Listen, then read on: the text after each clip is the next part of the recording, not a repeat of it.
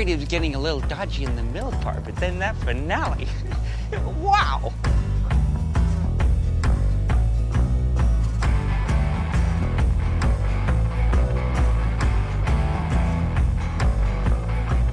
Hello, and welcome to Two for One, where we discuss two movies based off the same source material. I'm Claire. And I'm David, and today we're going to be talking about two versions, two adaptations of the short story The Legend of Sleepy Hollow. So, the versions we're going to be talking about are Disney's The Adventures of Ichabod and Mr. Toad, which came out in 1949 and is animated. And as you can probably guess from the name, it is a pairing of two different stories, and really only half of the movie is about uh, Ichabod Crane um, and the Legend of Sleepy Hollow. You can perhaps deduce that, but some of us, like myself, have gone our whole lives thinking that it is a story of the Legend of Sleepy Hollow with a toad character somehow inserted in there. And until watching it with David, that is what I believed. The other version of the movie that we're talking about is Sleepy Hollow, which came out in, I believe, 2000. Is that right? 1999. 1999 uh, was directed by Tim Burton and stars Johnny Depp. Both of these movies are based on the short story The Legend of Sleepy Hollow by Washington Irving. So, to start off with the adventures of Ichabod and Mr. Toad, uh, the relevant segment uh, is the second part of the movie, and that begins with school teacher Ichabod Crane arriving in Sleepy Hollow, which is a rural Dutch community alongside the Hudson River in the newly independent United States. Despite his odd appearance with lanky limbs and exaggerated facial features, he proves popular with the women of Sleepy Hollow, who invite him over for dinner every night. Ichabod, however, has eyes only for Katrina Van Tassel, the daughter and heiress of the richest man in town. His attraction to the young Miss Van Tassel draws the ire of popular prankster and romantic rival Brom Bones, who terrifies the pedagogue with local folklore about a headless horseman who rides the roads on cold, dark nights. The film stars Bing Crosby as Ichabod, Brom, and the narrator, and is paired with The Wind in the Willows to make Disney's feature film The Adventures of Ichabod and Mr. Toad. This was directed by a trio, and I'm not sure who actually directed which parts of the movie. It was directed by Clyde Geronimi, Jack Kinney, and James Algar, with Ben Sharpsteen as production supervisor. So I'm really not sure who did what on this. You know, and I looked it up on Wikipedia before we started, and I don't remember. Okay. The story has some pretty key differences in the 1999 version. Uh, in Burton's 1999 version, which is titled Sleepy Hollow, Johnny Depp plays Ichabod Crane, who is an investigator with a firm belief in science, who is dismissed by the New York establishment. He's sent on an investigation in the small town of Sleepy Hollow. There, he stays with the wealthiest family in town, the Van Tassels. Baltus Van Tassel is played by Michael Gambon. His new wife, Lady Van Tassel, is played by Miranda Richardson. And his daughter, Katrina Van Tassel, is played by Christina Ricci, who becomes a love interest for Ichabod despite having a fiance, Brom. Van Tassel and the other village leaders tell Ichabod that the beheadings have been committed by a specter called the Headless Horseman, the spirit of a Hessian mercenary of the Revolutionary War who was killed in the nearby woods about 20 years ago. While Ichabod at first refuses to believe this, more beheadings occur and eventually Ichabod comes face to face with the horseman. So, still, despite being forced to accept this supernatural occurrence, his rational mind prevails and he deduces the horseman is being controlled by someone in possession of the Hessian skull. And his investigation continues as he works to discover who possesses the motive to command all of these murders. Before we get into similarities and differences, I think it's worthwhile noting the actors related to each movie. I think it's particularly notable in the Disney cartoon that Bing Crosby is literally everybody in the movie. Yeah, well, I don't think Ichabod really talks at all. Very little, which is played for comedy a lot. And actually, if you look on IMDb, while Bing Crosby does deliver Ichabod's few lines, another actor is credited as being Ichabod's screams. Mm-hmm. It's like one of those sort of sound effect actors. He plays the horse sound effects, and Ichabod screens. And I just, I wonder if they asked Bing Crosby to scream and his screams just weren't good enough because that's not like who he is, or if it's from an era where it was like, oh, it would be like, like demeaning to ask the great Bing Crosby to scream into a microphone. Like, I don't know. What do you think happened? No, I have I have no idea. It's probably just like they have specialists to do that kind of That kind of that kind of sound. sound, yeah. I guess you're talking about uh, Pinto Colvig Yes. as Brom's horse and Ichabod Crane screaming, Yeah. and then uh, there's some other villagers, but nobody nobody super important. Yeah. Um, but a lot of the the story, like David says, Ichabod barely talks because most of the story is either songs that Bing Crosby is singing or the narrator explaining what's happening. Mm-hmm. Which is also Bing Crosby. barely any dialogue. Yeah, it's all Bing Crosby. They play Ichabod for laughs a lot as like Mm-hmm. one of those characters that you know he's got his nose in the book all the time, kind of like Belle, who's just like Yeah. walking through the village and uh, you know funny things are happening around him. Exactly. Um, but he's like semi oblivious to what's going on. So I think having a mute character makes sense for that. But yeah, really the the most dialogue in this comes when Brom is trying to both impress Katrina and scare Ichabod, and he tells the story, the legend of uh, the headless horseman. right. Well, even that's a song telling the legend. You're right, Yeah. that is a song, but it's sung by a character as opposed to like the Ichabod song is sung by the Yet narrator. another character voiced by Bing Crosby, though. Right, yeah, it's all Bing Crosby all Yeah. the way down. Yeah.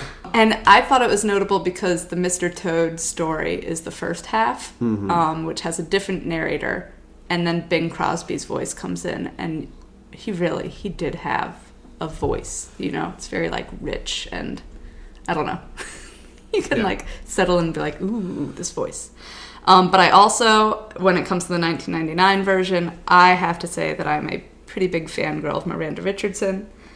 I might be slightly biased, therefore, in my assessment of her performance because I just, I love her. I think she's, I mean, she's gorgeous. She was born for the pencil thin eyebrow era, and I think she's kind of cool in her, like, dark presence. I mean, she's in a Tim Burton movie, right? So you have that aesthetic, and I think she fits it really well. I don't know if she was in any other movies by him, but I just want to say I love her.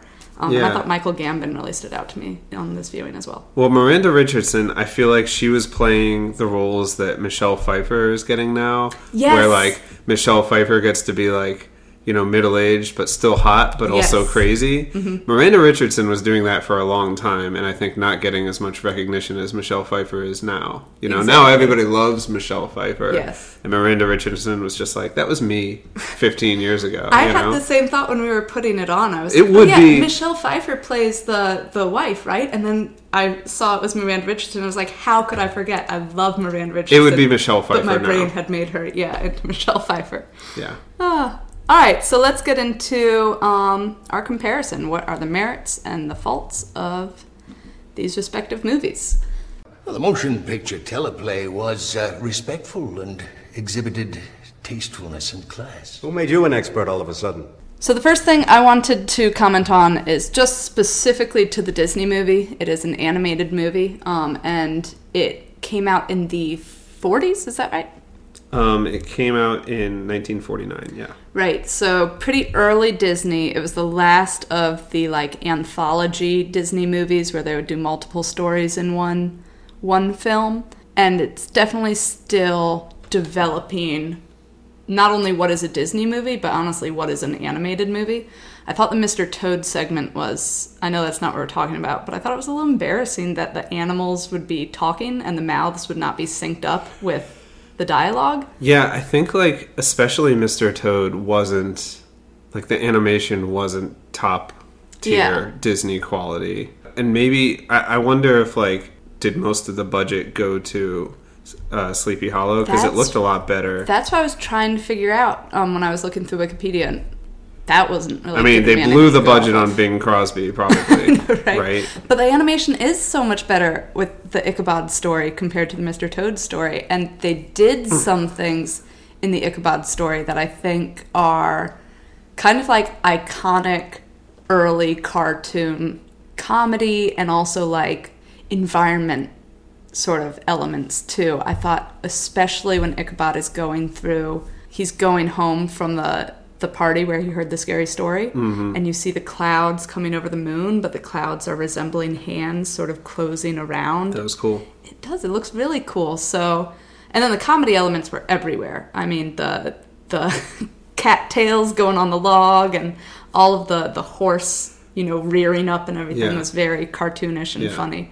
So both in the original short story and in the Disney version, Brom tells Ichabod this scary story, and then Ichabod has to go home, and he knows that he's going on the path that Brom said the headless horseman haunts, and so I think he's imagining like every sound is you know the clip clop of a of a horse next to him, uh, and he hears the wind is whispering his name and stuff like that. So you get a lot of like these spooky but also comedy little bits uh, before the headless horseman actually shows up, which he does, um, and then chases Ichabod and runs him essentially out of town. And again, in both the short story and in the Disney version, the headless horseman is revealed to just be Brom. Oh, really? Because the Disney version, they give you two possible endings, right? They say either he was taken by the spirit of the headless horseman, or he just left town that night and married some widow in another town over and like had a lot of kids. But a lot of people believe the headless horseman took him, right? Because didn't they only find uh, the remains of a jack o' lantern and Yeah. Ichabod's hat? Which I Yeah. think is so creepy. It's like, is this a children's movie that you're telling them? Like, first of all, you're doing all these scary cartoons. It's not quite like Night on Bald Mountain from Fantasia scary, but it's still like a scary visual cartoon to have this headless horseman running after uh, running after Ichabod, and then to have the story end and be like, you might think he's this town over, but the people who know the real story know he was taken. It's like definitely from an era where they were like, let's just scare the shit out of children and call it a movie. I guess it was heavily implied that it was Brom in the short story, and yeah, it's presented as one of the options, but it's not clear. And I think, I, I guess, like to me, the fact that it's a pumpkin makes it seem like a prank, mm-hmm. right? That it's not an actual head that he's carrying around.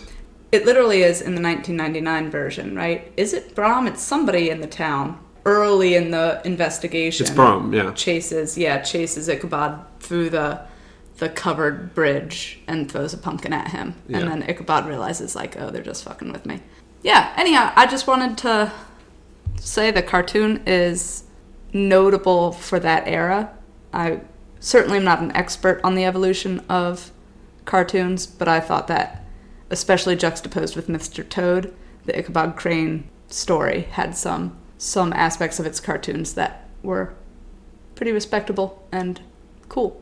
Yeah, and I think a little bit of uh, maybe some iconic images, like you're talking about with the what are, what are the plants called? The cattails drumming cattails drumming like to sound like a horse clip clopping and then during the chase scene itself uh, ichabod he just he's holding on to his horse gunpowder for dear life and i think gunpowder at times is scared but at times has no clue what's going on so there's some comedy with the horse and like he ends up backwards on the horse and i think at some That's point classic cartoon humor, right? he ends up on the headless horseman's horse Yeah. at some Right. and the whole time the horseman is just swinging his sword wildly at him um, Yeah. either trying to kill him or just menacingly You know what else I thought was uh, was pretty classic cartoon now and probably established during this era was so Ichabod has these incredibly long feet. I think in the song Bing Crosby says they're like, are they shovels or are they feet? and he's like walking with this waddle that is very like humorous and definitely making use of the the cartoon as a medium in order to convey how silly he is. Yeah, and again, like he's not paying attention to where he's walking, so he's got this waddle, and he's just like walking. Looking in the book. yeah, walking all through town like this.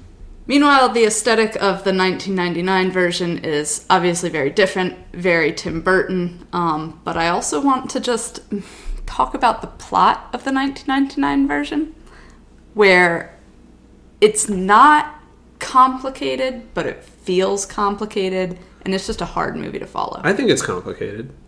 All right, cool. Let's say it's complicated then, because one of the things for me is just that he's introduced to five men all at once who all are wearing powdered wigs and are just like wealthy, respectable men about Mm-hmm. They town. all have Dutch names. Yeah, long names, and then you also like one's a reverend, one's a magistrate, one's a notary, and it's like there's names, there's jobs, there's all this stuff. And the jobs don't really matter that much. No, the jobs don't but then at at the end, they kind of matter. I guess it matters that the one. Well, yeah, I don't know. It's like the doctor would know this because he's a doctor, and it's like okay, but I don't know who the doctor is of all these people. You know? So the difference here, and I will say for the record that as part of the research for this particular podcast, I read the short story. Yes, you did, and I did not. Uh, but the difference here is that rather than just doing the short story that ends with Brom telling him about the legend and then chasing him down and potentially running him out of town, or maybe he gets abducted by the horseman. As Claire said, that's not really the plot of this movie. The horseman is real explicitly, and it just goes entirely in a different direction. The short story had maybe like two things going on. You know, it's kind of a spooky ghost story, but also it's a story about like outsiders in like this rural community. Right, You know, and coming and- in and messing with the engagement with Katrina and everything. That's part of the short story as well. Yeah, that like I think there's resentment in the town that he's not Dutch, that he's not from there, uh, that he's really popular with the ladies, um, and you know this is the person that is teaching their children and stuff. So I mm-hmm. think there's just like a little bit of resentment going on, and that's why Brom, you know, that's part of the reason that Brom decides like, oh, I'm going to mess with this guy, and the other part of it is he likes Katrina too, so you know, fuck this guy, right? Yeah. the 1999 movie has those things, but then it has like all these other ideas on top of it. It- It's like, well, they changed him from a teacher to a policeman from New York, mm-hmm. and so it's like an investigation story. It wants to be like a horror movie that pays homage to past horror movies that Tim Burton obviously really likes. Uh, it's this complicated plot. There's like this weird subplot with what's going on with Ichabod's past and his childhood Oh yeah. that like I forget about every time I watch this movie and I'm like what the fuck is happening and then there's like another thing where they keep drawing I think they really enjoyed that this movie was coming out in 1999 and they could set it in 1799 and have like a parallel about like the turn of the century mm-hmm. but like that re- that's like so meaningless they just thought it was amusing it seemed to me right Yeah. and they kept referencing it. And then the movie ends, and like they're in New York City, and he makes like a reference to the Bronx is up and the battery's down, and it's like, but why?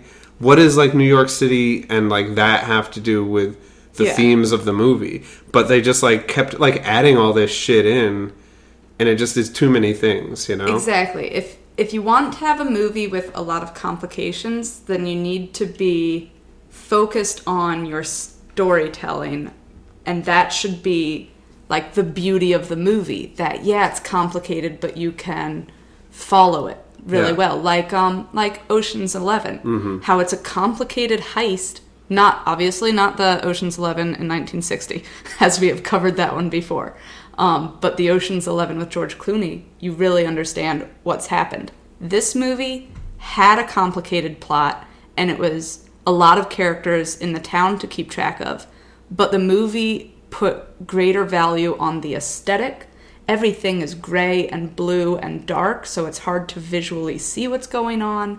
And it also put a lot of emphasis on the comedy of it. Like you're saying, like he has this line to end the movie, like the Bronx is up and the battery's down, just like ha ha ha ha. And it's like, but what's going on? You know? Yeah, like that. It's that's literally the last line of the movie, Yeah. and it has nothing to do with anything that we've seen, and it doesn't like conclude any themes or speak to any character development or anything like that. The only thing that happens is like they're like, "Oh, this is the big conclusion. They're in New York, and it's the turn of the century," and it's like, "What is like what is that Yeah. about?" But yeah, it's like it's a complicated plot. It's got like all these like layered themes that like don't really make sense together, and then more ideas than themes. yeah Because there's no yeah. message. Yeah, there's no. Yeah, I think well put. And then the aesthetics of the movie are like very front and center in a way that I think like would work if Yeah. there weren't so many other competing things Exactly. going If you wanted to make it just a scary or spooky, like dark aesthetic movie, then take out some of the extra complications. And if Johnny Depp's character's mom is gonna have been this witch who was put into an Iron Maiden by his father because his father was a reverend, and then have that be okay, and Christina Ricci's character, Katrina Van Tassel, is also a witch, like maybe have that mean something and not just be like all this extra stuff you're adding on. Yeah, and like that's not even to mention who did it, which is Miranda Richardson. Oh yeah, Miranda Richardson did it, and she's barely on screen. And then they're like, she's a witch. She and her twin sister saw the headless horseman get killed 20 years ago, Yeah. and now she's 50, and they were 10 at the time. So that doesn't make a lot of sense. Uh, and now she's a witch, and she's got a sister that's also a witch, but she killed the sister. It's like all revealed at the end, and like it, it's like what? yeah, And it makes it honestly feel very long. And the movie isn't that long. It's like an hour and 45 minutes, or maybe even less. But every time I think about this movie, I'm like, this is like two and a half hours long. But it's just because there are so many things that they have to get to. And to the movie's credit, it moves like very quickly, but I think that is to its detriment sometimes when it's like, well, you have a complicated plot. Like, we we don't even have time to register when he thinks like, oh, I figured it out. It's this cabal of like five men who did it, and then mm-hmm. all of a sudden it's not them. You. Yeah. know, Yeah. We don't even have time to like think about that because it moves so quickly. Because it has to. Because if it didn't, it would be a ten hour long mini series. yeah, You know. yeah. No, of course it doesn't register when he. I mean, as you say, it ends up being a red herring. But when he figures it out, it's like, oh, I found this last will and testament of this murder victim who was never a character. And he married this other murder victim who, again, died before Johnny Depp got to Sleepy Hollow. And this notary has it. And it's just like, Well, they keep showing the family tree of the entire town, which is like cool because it's it's like shaped like a tree. yeah, and it's, cool that family Bibles used to be set up that way. and it's really like incestuous, and it's all these like Dutch names like intermarrying, and like the Van Tassels, and uh, what was the other? who are the people who died before it started? The Van Garretts. The Van Garretts. Yeah, the Van Tassels and the Van Garretts like have intermarried and, and all this. But every time it shows the family tree, it shows it for like a second and a half. And so we don't as the audience, like it's impossible to figure out like what he's Well, figuring because out, that's not you know? how Tim Burton's storytelling works. All he wants you to see on the family tree is the word Van Garrett really big and the word Van Tassel really big. The tree doesn't possess any information because that's just not how this mystery story is being written. It's not a trail of breadcrumbs for us to follow. Yeah. It's just here's a fact, here's a fact. Like Yeah. I guess it it's unfortunate that it's presented as a mystery because it doesn't really work as a mystery. Yeah. I think it works as a horror movie, mm-hmm. but not not as a mystery. And it's it's like really set up like that. And there's like a whole conspiracy element, and then a big reveal and a twist and all that stuff. And that didn't need to that didn't need to be to be there. Or if it was there, it needed to be fleshed out. I think or rewritten somehow. Too many characters, too much conspiracy, not enough for the audience to actually like pick up on and follow. Yeah. But that being said, Tim Burton's aesthetic, sometimes I really like it, sometimes it's not my cup of tea. Sleepy Hollow for me is sort of like on the fence, but I like it. I thought it was cool. I was reading about it, and uh, I think you can tell like he really wanted this movie to be an homage to like old horror movies that that he had liked as a kid, and especially I think the Hammer horror. In particular, it's like really obvious when they have Christopher Lee in like one of the first scenes. Yes. Who's only there because he's Christopher Lee, and he's just like, cameo. "I'm Christopher Lee," and like, and he just like points at Johnny Depp and like says some stuff with like angel wings behind him, or Yeah. Dracula wings, or however you want to view it. yeah. Remember, it is you, Ichabod Crane, who is now put to the test. And he's in like you know this two minute scene and it's like oh that's christopher lee but that's like the vibe that they're going for you know and i Mm-hmm. think it's cool that like oh you know i think he nailed the vibe or like the windmill at the end you know you can definitely Mm-hmm. see it's like this is a weird looking like sound stagey kind of thing and the whole movie kind of had that sound stagey vibe because that's what they were going for um, and i think they they really hit that very well Yeah. I think all of those things are good aspects of his overall aesthetic. And I think for me, the parts that I really like in this movie are the dresses that Miranda Richardson and Christina Ricci wear. They're all like black and white. And just, I think that's another thing with the era that we're in, like right at the start of the 1800s or 1799, technically turn of the century turn of the century, right? Like having that big bustle on the back. It's just he loves to have fun with clothes, and especially um, those two characters. We get some fun outfits. The other thing that I thought was really cool in the aesthetic for this movie was the Hessian, who I am sorry I didn't even mention. He is played by Christopher Walken and played splendidly by Christopher Walken for not having dialogue. He's just on It's the screen of- like, yeah. there's a lot of that But they're like, there's like when they're describing who the Hessian was before he became the headless horseman. Um, and I love just throwing in a word like Hessian, you know, Hessian Teutonic, these words that are like, you know, what do they even mean?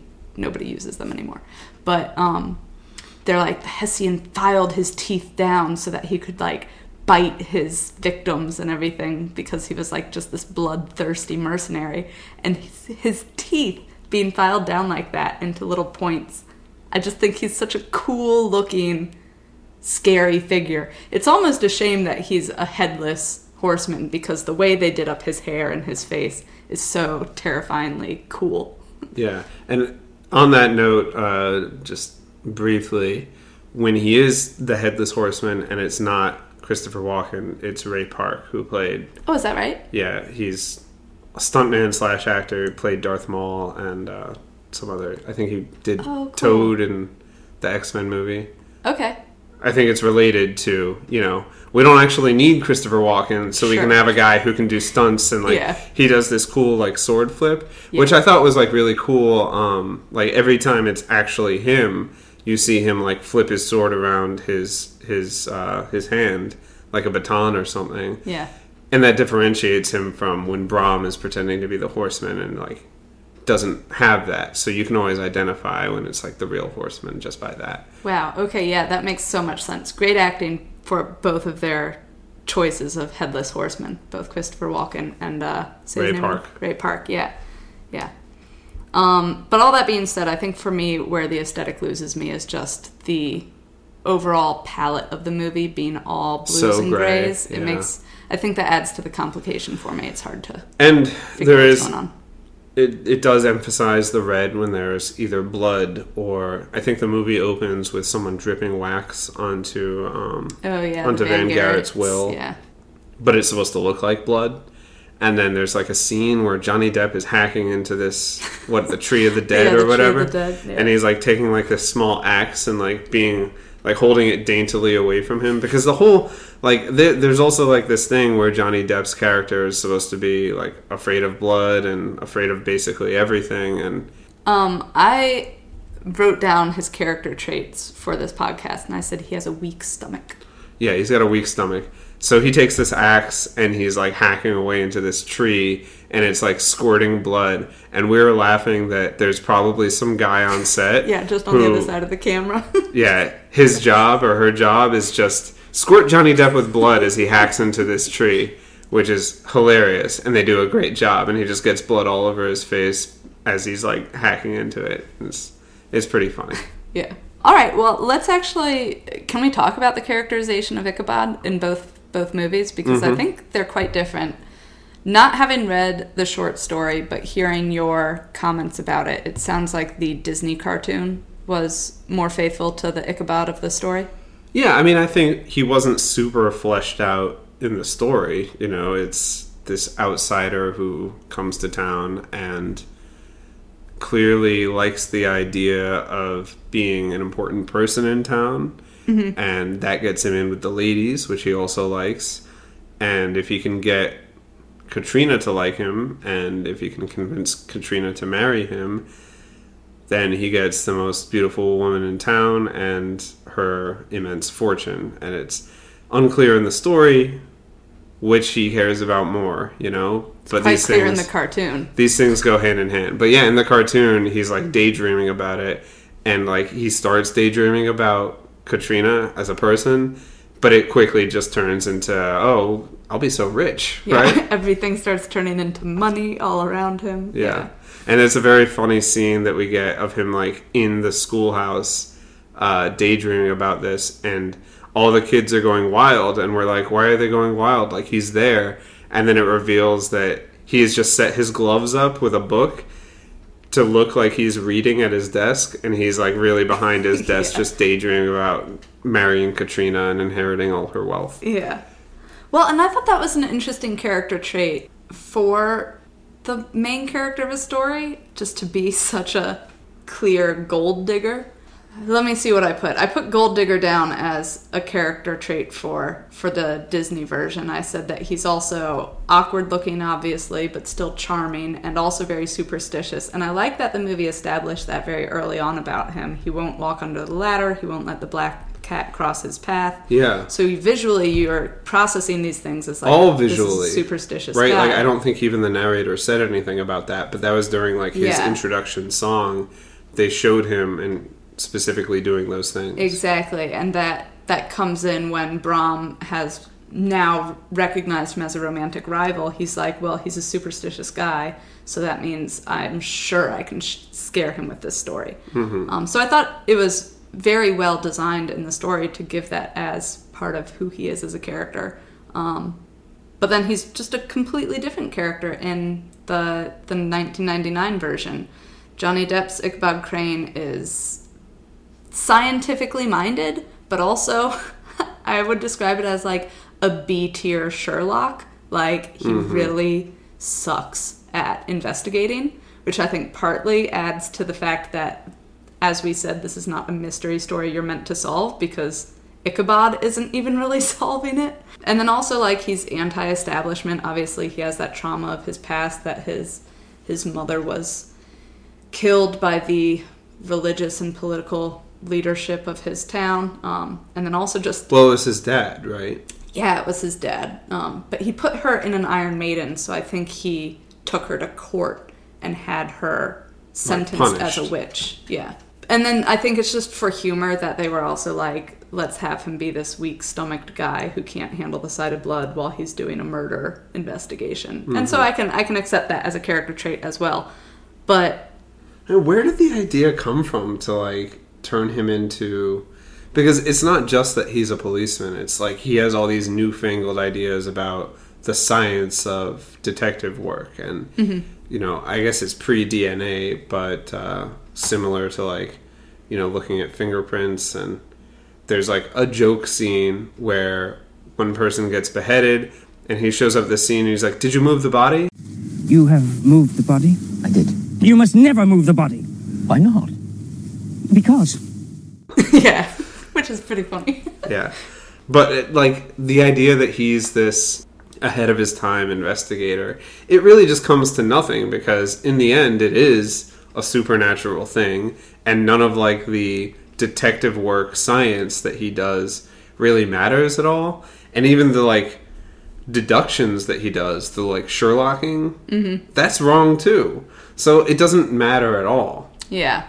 Well, a lot of the time it is. I mean, there's some things he figures out, like, um, I think the only time it really matters is Miranda Richardson's character, uh, Lady Van Tassel, had killed the maid and passed off the maid's body as her own body. She, like, faked her own death. He does figure that out. And he's like, wait a minute, the wound on her hand was clearly done after, After the person was died. dead.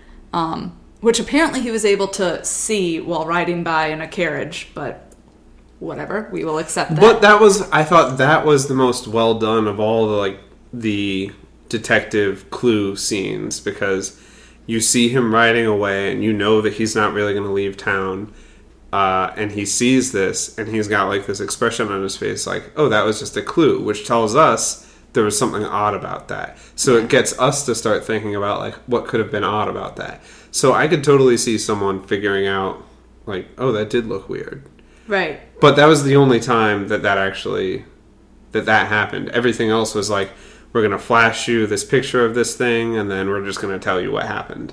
yeah, you know, you're right. It is satisfying that at the end, Ichabod figures it out, and he figures it out using his police and scientific deduction that like he's cared about so much for this whole movie, but which haven't really helped him at all. Yeah, and actually, like, get him Yeah, made fun yeah. of all the time. They're always telling him, like, you really suck at this and you should leave, you know? Yeah.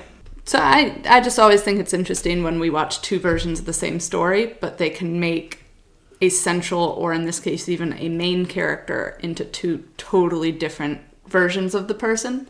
I think when it comes to the characterization of Ichabod, I do have a preference for Johnny Depp's Ichabod, even with some of the faults of the the story and his character being kind of silly.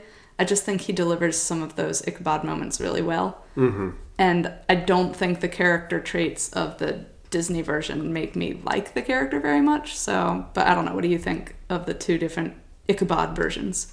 Yeah, no, I, I, th- I think you're right. I, l- I loved uh, when Johnny Depp sees the horseman for the first time. Then he basically passes out and he wakes up and they're they're surrounding him and they're like, "Oh, you saw the horseman."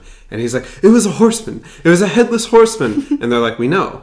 It was a headless horseman. You must not excite yourself. But it was a headless horseman. Of course it was. That's why you're here. No, you must believe me. It was a horseman, a dead one. Headless. I know, I know. You don't know because you were not there. It's all true. Well, of course it is. I told you. Everyone told you. Yeah, Michael Gambon playing the straight man in that scene. Oh, he was so good. Yeah, he was great. Um, yeah, Michael Gambon was great in those scenes. Uh, but Johnny Depp was also great, and I think playing Yes. like the terror and like like the conflict between someone who is supposed to be a man of science Exactly. and Yeah. Head to head with something that is so clearly supernatural, like the Headless Horseman. Was it was played for comedy, but also it, I think it was really well done. But you know, I think uh, obviously the Ichabod from the Disney version, I think, is closer to what the story version of the character was. That doesn't make him a better character. Johnny Depp is certainly more fleshed out, but I think like the movie itself, he's being pulled in like so many directions Exactly. Yeah. that it's hard to really figure out what he's about. And there's like some stupid lines. You know, I think the the heart of the movie is supposed to be like his relationship with Katrina. You know, Mhm. Even though there's not a lot to There's not a lot care there. about that movie, uh, Yeah. to care about that relationship. I mean, I mean, I really liked Christina Ricci. I thought she was good, but their relationship was just very silly, and it, it was had very silly lines. Like, But perhaps there's a bit of a witch in you, Katrina. Why do you say that? Because you've bewitched me. it's like what? like, a she is a witch. You know, it just doesn't, and it doesn't make a I lot of love sense. the cheese of their romantic lines though, because that one I love, and then there's the part where she's like, Will you take nothing from Sleepy Hollow that was worth the coming here? No, not nothing. A kiss from a lovely young woman. Before she saw my face or knew my name. and it's just like, oh yes, you love her, but it's so silly because there's no reason why we should believe their relationship Yes. Without sense or reason. Will work out. Yeah, know? it's also weird because the older I get, the more that she looks like a middle Child. schooler, Yeah. and he looks like an adult man. You know, Oh really? I I mean, this is young Johnny Depp. It is, is, but he's like, he. I mean, he's younger than I am now, but he's still like an adult, and she's like a child, and Mm-hmm. I think that difference just gets more stark.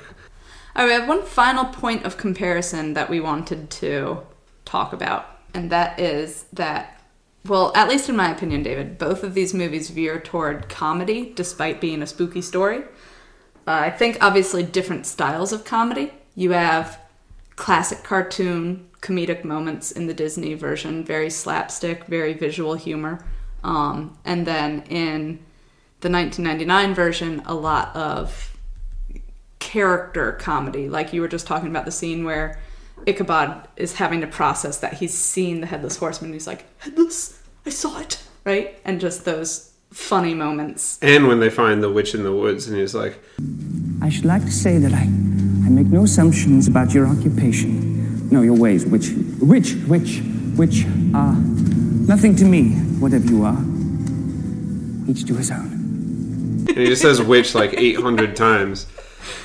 Yeah, so very different types of comedy. I really like both versions, both like sort of styles of of comedy, but I'm wondering why they both went in that direction. Is there something about the story that lends itself to comedy? Is that just something where when you're not trying to make a straight up horror movie, you're going to add comedic elements? What's going on here?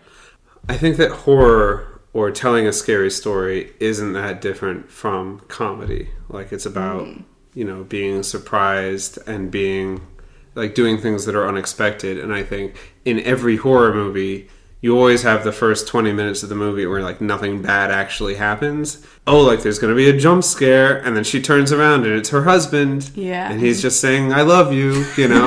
and like they always do that as like relieving the tension, you know? Mhm. And I think that both scary stories and funny stories, that's kind of what they're going for is like relieving the tension of a either a scene or a scenario or something like that. So I think that they kind of go hand in hand, but every horror movie, at least that I've seen, has like funny things in it, or for the most part, Mhm. right? I can't think of a horror movie that doesn't have at least some comedic elements, and I think that is meant to, you know, keep you in tension over like, you know, is this real or is this going to be like something that we can laugh about later, right? Because those are the same thing until you find out which it is. No, I think you're right. I think it is that that tension and then comedy providing the release. Like we just watched the Blair Witch Project, and you know, it's supposed to be We've been talking about it for weeks. we have been talking about it for weeks but it's supposed to be like you know it's it's obviously very scary and it's a horror movie right but it's supposed to be shot in like a realistic way and so you see all these characters who are going through like every night like something horrifying or scary like happens and then during the day they're just like laughing it off they're like that was something that last night we dealt with but like today like it's a new day until you get later into the film and they're like just horrified the entire time right Do the do the characters themselves? Because like I find things like when the guy's like, "I kicked the map into the river," right? That's that makes me laugh because it's like He was laughing. You idiot! But that was but the scary. characters they almost start brawling over that. So, but I guess that that could be considered comedic, maybe. Well, I think like right before that, they were laughing about something else, and All right, yeah. There's one point where the guy asks the girl, "What do you like to do?" Like, I guess because they don't know each other very well, and they're trying to break their fear. And she's like, "Well, I used to like hiking." That's you know. you know, it's it's like the way that I think people laugh when they're uncomfortable, you Mhm. know, and they laugh in all kinds of inappropriate situations. We're looking for a funny explanation for things because the scary explanation is too scary. And I think that's literally true in like the Disney version when where you're talking about the uh The cattails. the cattails are making the sound of um, of the horseman's hooves, right? The horseman's horse's hooves. And he's like relieved, you know. Oh, that's funny. I thought that it was scary, but it's actually just funny, you know, and things like that.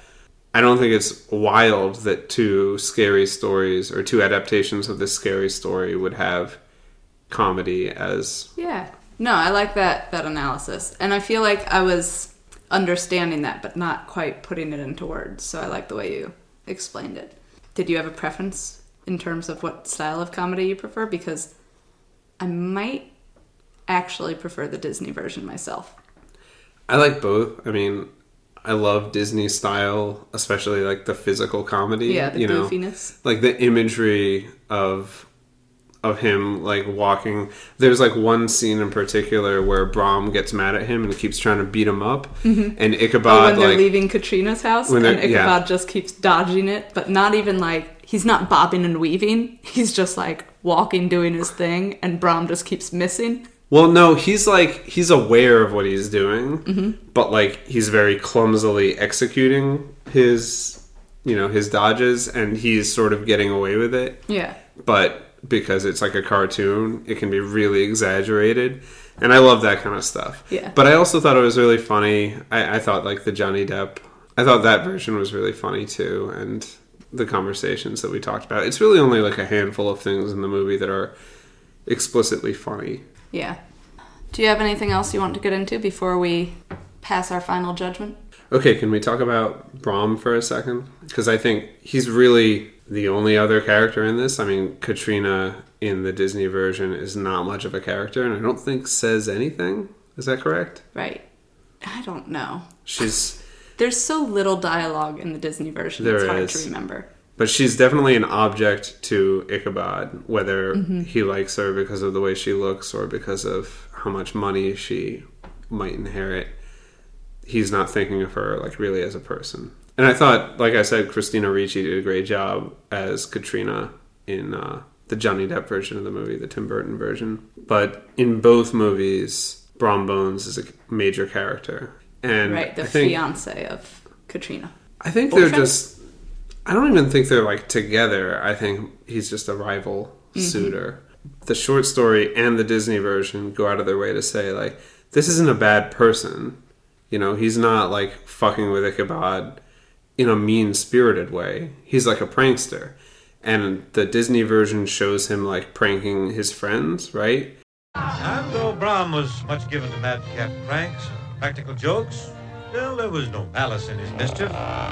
Indeed, with his waggish humor and prodigious strength, Brom Bones was quite the hero of all the country running. this person likes pranking people, but it's not mean spirited, and he'll make it up to you after. And so I think in the short story, where it's heavily implied he's pranking Ichabod by terrorizing him with the story and then with pretending to be the headless horseman, that it's like he was never going to actually like hurt him or anything like Mhm. that. And I think in the Disney movie, he never actually hurts him or anything.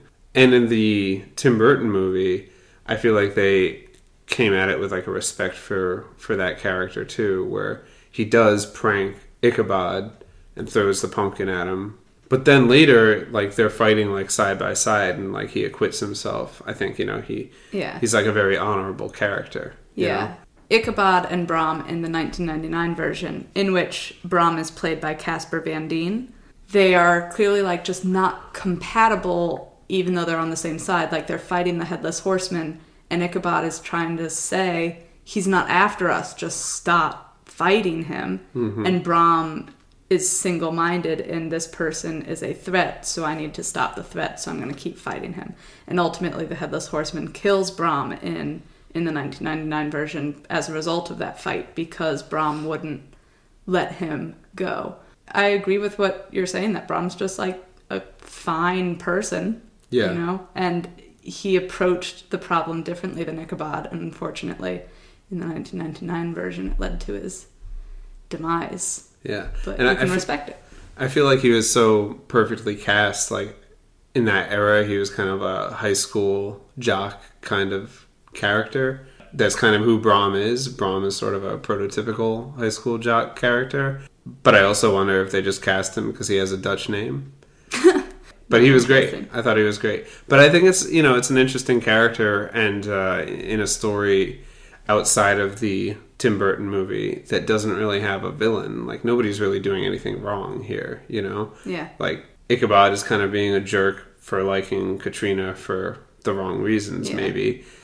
Brom is kind of a jerk because he also likes Katrina, maybe for the wrong reasons, but we don't really know. Mhm. And then being a little bit mean to Ichabod, but not in like a terrible way. Like if Ichabod had stuck around town and been like, Brom, I know you did it, Brom probably would have bought him a beer or something like that. Yeah. And they would have laughed about it. I can see that. I believe that as Brom's character. And it's cool that Ichabod can be so different in both these movies, but Brom sounds like Brom is Brom in both versions faithful to the original story too. Not being a villain, even though he is totally the villain of the story. Yeah. Right? It's almost too bad that we don't get more of him in the 1999 version Mhm. because that movie's so crowded with the five powdered wigged men who don't matter, but Yeah, it really is. Like three important characters. If there's only three, you should get them all good screen time. hmm I think the only actor we haven't talked about who we probably should is Mark Pickering in the 1999 version. Again, this is a new character created for Tim Burton's story. Young Masbath. Uh, his father is one of the Victims. early victims, and so he's I don't know, like 15 years old, and he ends up just being Ichabod's assistant throughout the movie.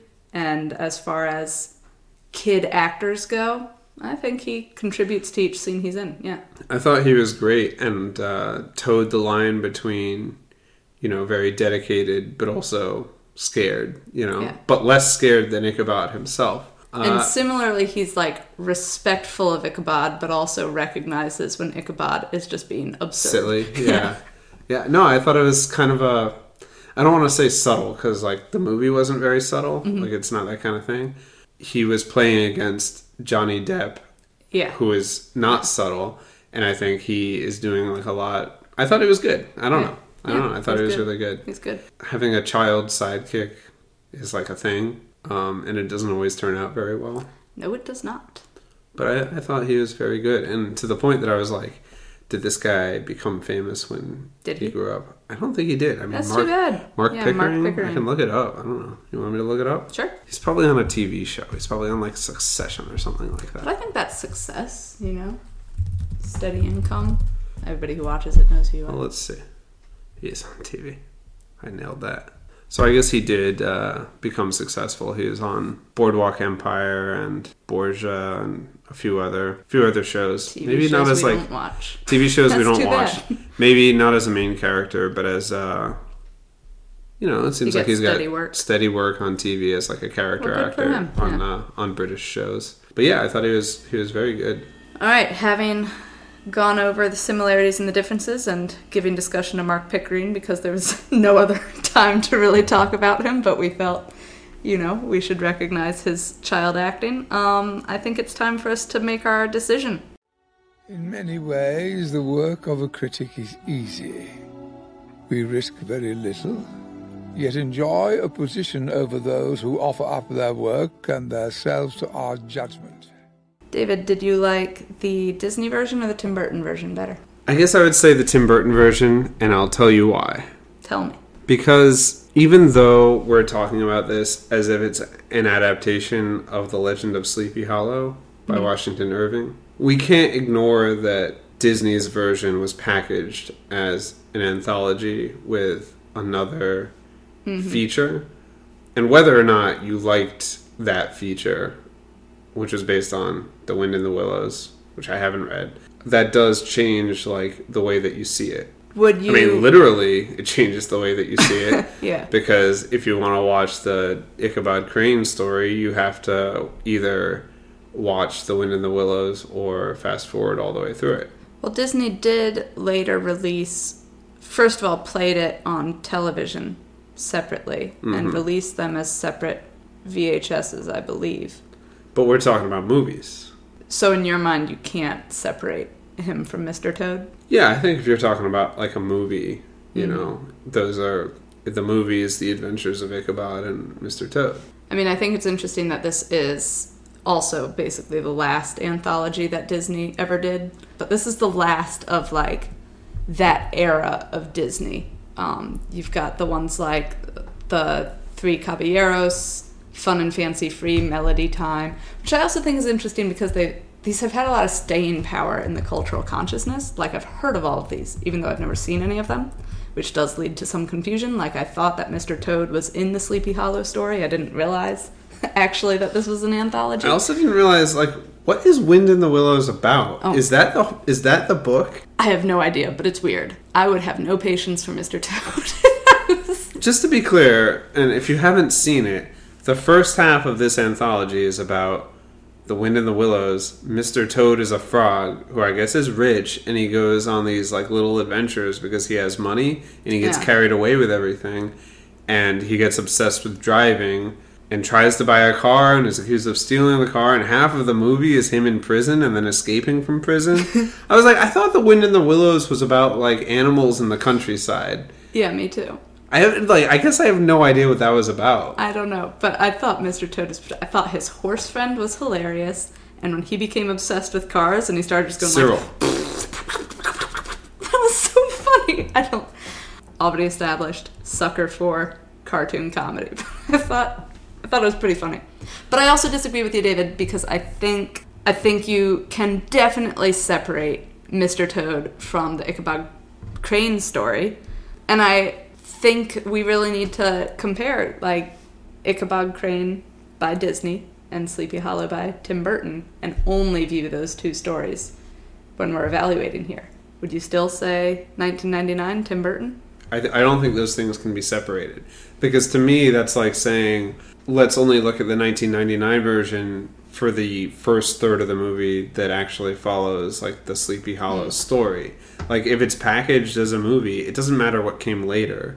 You know that like later they separated it, but this was released in theaters as a movie as the Adventures of Ichabod and Mr. Toad. Mm-hmm. So like we don't need to focus on that, but like I don't think we can ignore it either. I just think, as far as the the exercise of evaluating them, it doesn't make sense to even consider Mr. Toad. But I, I guess I see. I think it's a minor consideration for the purpose of this podcast. That's not most of what we're talking about, but it, I don't want to ignore it either. You yeah. know, No, that makes sense. I have seen Sleepy Hollow by Tim Burton many times. Um, I was a big Johnny Depp fangirl growing up. This viewing, I felt frustrated by it, and a lot of the comedy bits didn't land as well for me because I've seen them so many times before in so many different iterations of Johnny Depp characters too. It is with reservations that I'm gonna say I like the Tim Burton version better. Mm-hmm. What can I tell you, kid? You're right. When you're right, you're right. You're right. But, you know, obviously, that's the obvious answer. Like, I can enjoy cartoons a lot. But if you're watching a cartoon from the 1940s, like, it's just not gonna stand up to something from the 90s. Well, I wouldn't put it that way. Being packaged the way it is as like a 45 minute, is it even that long? Yeah, it might be like half an hour, 35 minutes, as essentially just a quick cartoon along the lines of Looney Tunes or whatever. That's just different from the way that we experience a feature film like Sleepy Hollow. Yeah. Right? Yeah, because actually, it would be, it would feel absurd for us to do a two for one about a Disney short, right? Which is like a whole thing nowadays. But that's basically what the Ichabod Mhm. Crane story is, is a Disney short. Yeah. A- And I agree with you. I am always frustrated by this movie. Like I said, I've seen this movie probably four times now. Mhm. And every time I think it's going to be really long, and it's, it's not that long. But even this, we watched it in two parts. It feels very long. It feels like there's so many things going on that you're trying to follow it, and none of it, like almost none of it, actually matters in the end. It could have been like a pure thing and it ends up being this convoluted mess that has like a really cool aesthetic and like Johnny Depp is great and Christina Ricci is great and Christopher Walken is just going which like everybody loves, you know. Yeah. That everybody's great in the movie and the aesthetic of the movie is great and it's just the writing of the movie I think and maybe Tim Burton I don't know why like he had been around long enough that he should have been able to be like, you know, let's pull back Oh, but and let's let's cut. But I don't know why he couldn't That's do that. never been the lesson Tim Burton has learned, though. So, I don't know. I mean, I think like what about when he got his hands on Alice in Wonderland? And he's Well- like, "Let me just make this absurd." And oh my god! well, but that's like aesthetically going all out. But storytelling as well is the ridiculous. Like, I mean, and I don't know. I honestly don't remember those movies. I know we watched them. I know. Well, we didn't. We only watched the first one, and we hated it. There was a lot going The on. The problem with. Alice in Wonderland, to be fair, is that the source material is ridiculous. So I don't even know if the stupid stuff that he added in is actually being more faithful. But that's the the kind of shit that Tim Burton loves, though. Yeah. You know? I don't know. I'm just thinking about, like, in Batman. Feel like Batman is a concise. Like, even if Mhm. it's, like, extravagant at times, the plot itself does not meander, you know? But he also did Batman Returns, which you don't care for. I don't like the aesthetics of that movie, but I Mhm. think, like, plot wise, it's it's decent. Yeah. Yeah. Hmm. I, I don't think those movies go wild. Or, you know, uh, Nightmare Right? Before Christmas. Or he made Big Fish, which is one of my favorite movies. And Right, but like, well, I mean, that's a movie about storytelling, which Mhm. is a whole thing that directors obviously love. It's telling a single story all the way through. It's the Yeah. story of like a man and then secondarily his relationship with his family through a series of stories that aren't otherwise connected. But I think it is very coherent. But that came out after Sleepy Hollow. But just to say that That he knows how to make a story that's easy to follow and that you can cut these things from the story and still have the aesthetic that we know you want, Tim Burton, you know? You know what I'm surprised we haven't compared it to is um, Demon Barber of Fleet Street, Sweeney Todd, because that's Johnny Depp again. We sub in Helena Bonham Carter as Shouts the, to Steven. but similar sort of vibe in terms of era and urban I think it's I think it's a similar vibe, but I think it's just because it's Tim Burton. Well, do you think he made a better movie with Sweeney Todd because it a lot I of things are Sweeney similar? Todd. You hated Sweeney Todd? Yeah, I hated it. I hated it. I mean, I can understand hating it. I feel like I can't argue for that movie, but I enjoy it, and I think part of the reason I enjoy it is just because it's a musical, and I like musicals. All right, so having said the 1999 version is our reluctant favorite, we need to talk about what we would do if we were to make this movie ourselves. I've got the most scathingly brilliant idea. The Disney version consciously pairs this with a British story. They call attention to the fact that Wind of the Willows is British, and then Bing Crosby says, Well, here in America, we can do it just as well. And I think it's really cool that we can have um, a folklore story that has stood the test of time. And, you know, it's such a, a cool visual, the idea of the Headless Horseman, that I Mhm. think people don't even know necessarily what that's from Yeah. or you know might have a general idea because they've seen the Johnny Depp movie or something like that, but don't know the short story it's from. So it's almost as if like writing it down, Washington Irving turned it into folklore. But it's also we haven't had a war in New York since the Revolutionary War, and it's cool to have this thing that's set in like a very important in a very important historical event for the United States that's not the Civil War and comes along with all Mhm. that like nonsense or like, you know, southern cultural baggage Mhm. that Yeah, we don't want to really get into. You know, it's it's really cool and it's really cool that we can have a movie made in 1999 that expands on that in interesting ways even if it doesn't all work a community that is separated from the big city, both ethnically and geographically and culturally, is something that still matters and it's still interesting to have. And to have you know how how does this community treat someone like Ichabod? Mhm. I think that's still relevant. And then to have that tie in with the Revolutionary War I think it's you know it's it's just a cool and interesting idea. And for the headless horseman to still be a visual that I think everybody understands I think that's impressive for a story that we know exactly when it was invented it's still you know a ghost story that that we can tell ourselves I think as far as it having staying power, it certainly helps that it is a great image for an annual holiday. So I think just Mhm. getting tied in with Halloween and jack o' lanterns is part of why it's an enduring story. Because, yeah, I mean, we have American folklore, you know, but it's not like we have an annual event to think about Paul Bunyan or John Henry, you know. mm-hmm. But yeah, I hear what you're saying, and I I like the themes that you're pulling out, especially like this Dutch enclave outside of the big city, and how they would treat someone, and especially if there's a supernatural element, like would they be on the side of the interloper, Mhm. Ichabod? So, but I don't know if those themes have been fully explored in these movies. Would Well- you want that to be more explicit in a remake of Sleepy Hollow? no I think it should be the subtext The subtext. I think the Disney version did a good job of, I mean, really just directly adapting the short story and doing something simple and quick and doing it well. I think maybe you could hit those themes a little harder.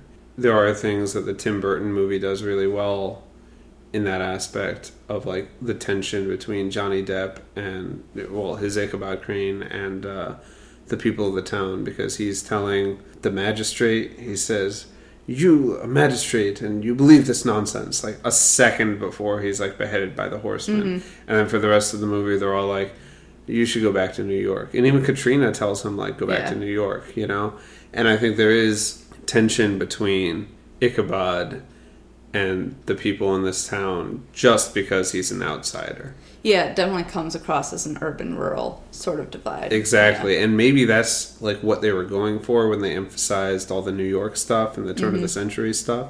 I don't think it quite landed, but I do think that yeah, like exploring that I wouldn't make it like the first theme of the movie. I think like do this movie as either a horror movie like Sleepy Hollow is trying to be or um maybe something more surreal but still unsettling. Mhm.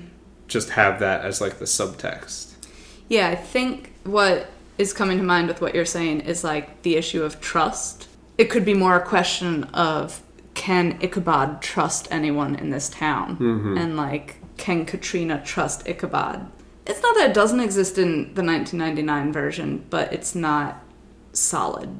Or, I mean, to go back to the Blair Witch Project, which I understand we've referenced at least a couple times in this podcast, but I don't watch a lot of horror movies, so like you just got to bear with me.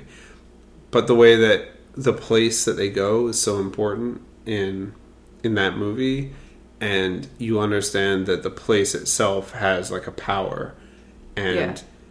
that just by being what it is, it is distant and different from where the people who are going there come from. Sleepy Hollow, like the name itself tells you, this is like a different place. This isn't New York. This isn't anywhere that you know. This is something, this is a place that maybe time passes differently here. You know, like the air feels different here. Yeah, like what you said.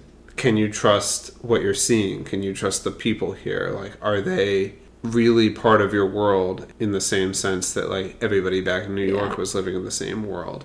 And I think that there are surrealist aspects to that that you could really accentuate in film that I don't think either of these movies really got into.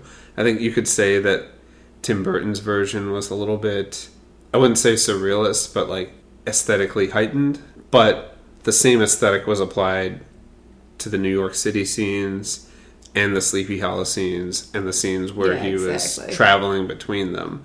So you don't really get a sense that this is like a different place, that this is somewhere that Ichabod would be unsettled just by just by being there. But I think if you did do that, that would reflect the way that the main character is not part of that world, right? Yeah. Visually, everything else just of a different world will never fit in here, will never be, Mhm. will never be able to look at you comfortably on this set. All right, yeah, yeah. So I think that can be best explored with what we were saying earlier focus on the three characters Katrina, Ichabod, and Brom. Get rid of the cabal of old men, right? And so if you're remaking this movie, explore that. Like, Katrina's maybe attracted to Ichabod's difference, and Brom is feeling rebuffed by it. And why is that? And then there's this supernatural element, which I think, as you're saying, like if you're gonna go for an aesthetic, isolate it to those supernatural moments to make those special, Mhm. right? Not isolate it entirely, but heighten it, certainly Yeah, no, I understand. actually then making it be a question of is something actually happening or has Brom been pushed to this point to scare Ichabod? That brings in an element of trust between the movie and the viewer of Mhm. like what's actually going on because I'm seeing clues that this could just be Brom, but also this is very scary, you know? Yeah. Well, I think there is like there is a horror to being different, like to being to knowing that you're different and knowing that other people are treating you a certain way, or to knowing that like you can't trust people. And I guess now what you just said that reminded me of Ishiguro's book a few books ago, The Buried Giant, which is set in Britain when there are, I think, like Saxon settlers and there are Briton settlers, and they all live in different settlements, and there's sort of like a haze has descended upon the whole country. People can't really travel, and like they're forgetting everything. Every interaction that they have is like a little bit unsettling, and I think that there's this like undercurrent of mistrust between almost everybody. Am I feeling this mistrust because I'm different, because you're different, because everybody mistrusts everybody because it's just a scary time? Like that's just a, like a really unsettling feeling. And I think it could be done with a similar aesthetic to Tim Burton's movie. Yeah, I would say if we're going to talk specifics of actors or directors, I want Tim Burton to do it again, but like do it correctly. But I feel that way about so many Tim Burton movies where I'm like, man, I love so much, but this is nonsense. Try again. you I know, I But he's know. actually he's not the guy for the job because he does what he does, you know. Well- and I just I don't know if we have I don't know, can you think of anyone who does Tim Burton without going all Tim Burton on it? No, I mean I'm just I'm just thinking of like surrealist directors, like people that I hate that I don't even want to mention. I know. I was surprised that you even mentioned surrealism because generally that's something that puts you off. In, I guess, like, movies. There's there's kind of a fine line between a heightened aesthetic and surrealism, Yeah. right? And I want it to be, I guess, on the aesthetic side of that line gotcha, and not Mhm. cross over into surrealism. But I don't know how far you can push it with like what Tim Burton was going for. So yeah, I agree with you that I'm like Tim Burton. I want you to be better at doing this, you know. But I also, yeah, I agree that he's not necessarily the right person for the job because he's not Yeah. better at doing this, and I don't know who could do it without going over into a totally surreal movie like Yeah. the Green Knight. You know, we watched that Uh-huh. recently. That wasn't the most surreal movie we've ever seen, but it was on that side of the line, I think, right? Mhm. And it was an interesting movie. It was okay. You know, yeah, but I no, would want think a, a Green Knight vibe could actually fit this story pretty well. Yeah, who directed the Green Knight? It was directed uh, and written by David Lowery. Um, and for those people that haven't seen it, it starred Dev Patel as, as Gotwin, or Garwin, as they say in the Garwin. movie. Young Garwin. um, it was okay. I mean, I love King Arthur, and uh, I I love I love those stories. It was a little too much for me how stylized it was because they kept going back in time, showing you something, but then it wouldn't be real. It would just be Mhm. like a fantasy or like a fear or something, which I understand, you know, but that's surrealism, and I movies are inherently surreal, and we don't need to add those elements to it. But I think like something like that. yeah, that's that's the right vibe for Yeah. Sleepy Hollow for sure. Yeah, I think like The Green Knight doesn't need to be as unsettling as that movie was, but Sleepy Hollow does need to be Yeah. that unsettling Yeah, because. I mean the the climax of the story and of the Disney movie is not knowing whether your fears are Yeah. Is justified. this really happening? And that's that's what surrealism is, you know? It's like is this thing real or is it not real, right? Yeah. And that's why it's funny when we see the clip clop of the horse Mhm. was not that. But then you turn around and he's actually there. Right. know? Yeah. Like it's it's both funny and scary. Yeah. And so I think like a little bit more to the surreal side Yeah. could have accomplished that. There's one more thing that I would want to hold on to from Tim Burton's version. And let me say also, I think Tim Burton gets a lot of hate and a lot of it is justified, but I do love Tim Burton and I think he's a great director. Um, but the other thing that I would want to keep from Sleepy Hollow is the Hessian Horseman. I know they added in a lot of stuff and it was too much and too complicated.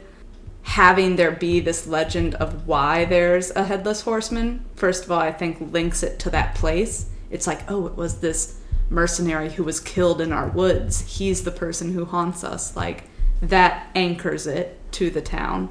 And then also, the whole look of the, the headless horseman was excellent in Sleepy Hollow. Can I blow your mind? I can't lose that. Yes. The Hessian was part of the original. What? Yeah. Really? Okay, great. I wonder, is it in the Disney version and just like a lyric in the song that maybe I I'm didn't not pick up on? sure. Yeah, I don't remember it Because that was a big thing in the Revolutionary War was German mercenaries, right? Yeah. Yeah, so it would make sense in that era to be like, and that's again with outsider stuff, Exactly. or are they just these bloodthirsty ghouls who are going to become this headless horseman who will haunt us forever? Yeah. Wow. And on top of that, we don't really know whether Sleepy Hollow was a patriot town or a loyalist town. Oh. And like who are they thinking of as outsiders? Right. We just don't know and it adds to the mystery of of what's going on. I think that's a good point. That yeah. it is this other version of outsider coming in, becoming a part of like our legend because Right. we understood him to be an outsider at the time. Who, David? I gotta admit, I've gotten like the shivers a couple times in this discussion because we're not big horror people. And some of these moments, especially when we mentioned Blair Witch Project, I just start getting scared again. But I enjoyed this discussion. Uh, do you have any last last thoughts or anything? I'm happy with our what we feel a new version would need too. You know. I think we outlined a pretty good version of what what it would be. Yeah. Now, the only thing I, I, I wanted to mention, uh, we talked about during the movie, in the Disney version, they paired these stories and they kind of had like British versus American competition. Mhm. And then offhandedly, they mentioned like there are other great stories too. There's like King Arthur, there's Robin Hood, there's Sherlock Holmes. They made all those movies, so I wonder if like Walt Disney was just like, we better make these movies, and if we don't, you better put them in this Sleepy Hollow thing. You know, I I wonder like because they made them all They right. did, and pretty early in Disney's history too. Right, Robin Hood. Well, Sword, Sword in the Stone came out like five years after this, I Mhm. think, and Robin Hood came out less than ten years after this, and the Sherlock Holmes was what, the Great Mouse Detective. Oh, I've never seen it.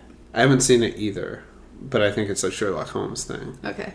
Yeah, but that came out maybe in the eighties, Hmm. something like that. Um, but it just wonder, like, it makes me wonder, like, Walt Disney had a whiteboard and these things were on it, and they were just like, you know, what we should hype up in this movie Robin Hood, Right, You know, the movies that King Arthur, come because they later. like if it came out like five years later, I think it came out sixty four, so they must have been at least thinking about making it. That's funny too because Disney does that now, where they'll have little like visual tie-ins to other movies and future movies. hmm What do you think about the fact that Tim Burton actually worked for Disney as an animator and designer in the 80s? I did not know that. Okay, there we have it. Well, I mean, like, what did he do?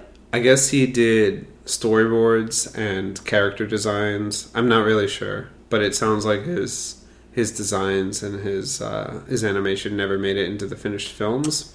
But he worked Okay. on The Fox and the Yeah, Hound and The Black Cauldron. Oh, okay. I can definitely believe his stuff not making it into the final films. It makes me think of that other guy who did like Anastasia and uh, Treasure Don- Planet Don and all that. It was someone who worked for Disney and no, then Treasure like, Planet was Disney, wasn't it? Oh, I thought it was. Oh, I maybe thought it was not. Don Bluth. You're thinking of like uh, American Tail and All Dogs Go to Heaven. Yeah, Land Before Time, Thumbelina. Wasn't he also? um Didn't he also work for Disney? He did. And then he left and did his own thing. It makes me think of of him because I'm sure Tim Burton was also like, I'm so much my own aesthetic, and I'm gonna just go do my own thing. Wasn't Nightmare Before Christmas that was released by Disney, right? Oh, I think so. Yeah.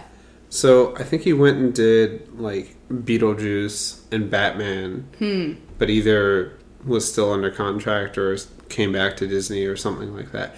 But it, it's just, I think it's just interesting because I wonder if he had done that, is if he had done Sleepy Hollow as part of a Disney team, what, What would would the it product what would been? it look like? Yeah. You know, because obviously he wasn't around in 1949. You know, if Disney made it in 1995 and they hired Tim Burton to do it, would it look like Nightmare Before Christmas? Right. Would it be claymation?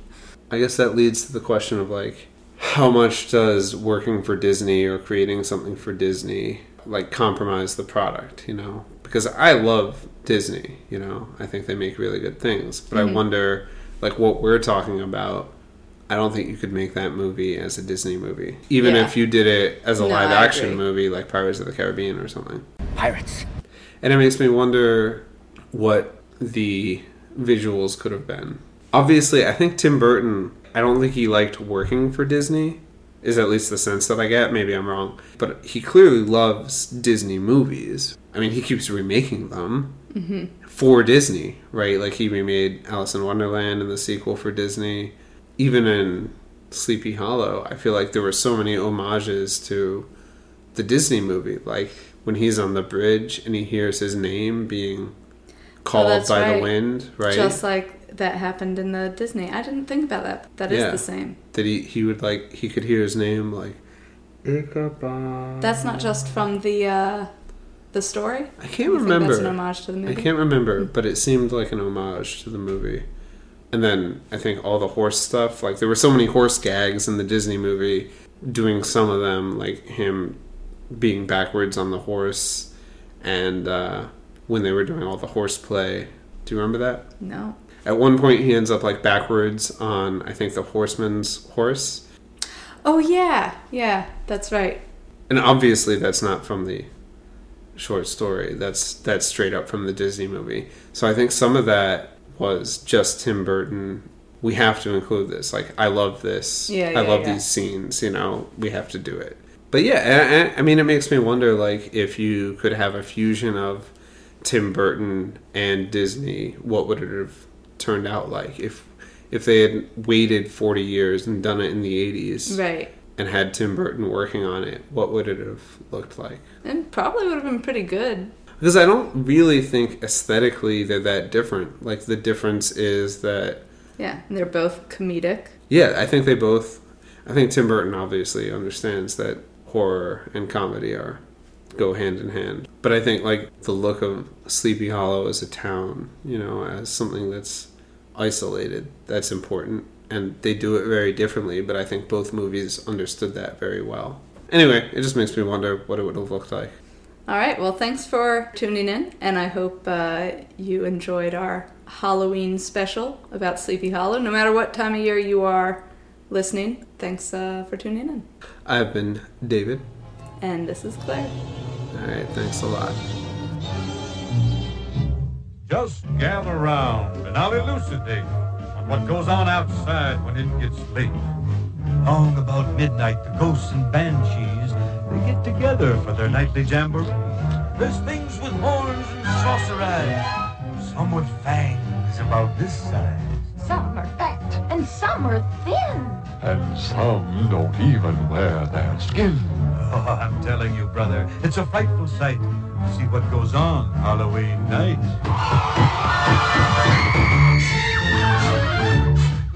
When spooks have a midnight jamboree, they break it up with fiendish glee. Ghosts are bad, but the one that's cursed is the headless horseman. He's the worst. That's why he's bad on Halloween night. But when he goes a jogging across the land, holding a noggin in his hand, demons take one look and groan and hit